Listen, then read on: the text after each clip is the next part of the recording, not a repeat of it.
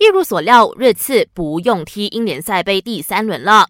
由于第三轮的对手莱顿东方有球员确诊感染新冠肺炎，以致比赛一度展延。经过讨论后，英格兰联赛杯官方决定取消比赛，让热刺不战而胜，直接晋级。在英联赛杯十六强，热刺会碰上切尔西。这个夏天，曼城希望签下一名可靠的中卫，以补强球队的防线。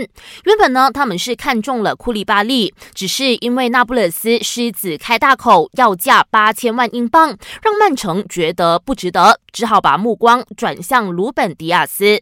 据说曼城除了报价五千五百万欧元，还愿意将奥塔门迪作为交易的一部分送给本菲卡。可是呢，人还没来得及签，曼城已经遭遇锋线用人荒。在阿圭罗挂上免战牌后，瑞苏斯也受了伤，必须休战好几个星期。偏偏明天曼城就要和莱斯特城进行一场英超较量，在两大前锋都缺席的情况下，主帅瓜迪奥拉究竟会如何排兵布阵？明晚十一点半，锁定 Astro 频道八三三或者是八幺三的赛事直播就知道了。想要观看更多更精彩的体坛动态，尽在 Astro。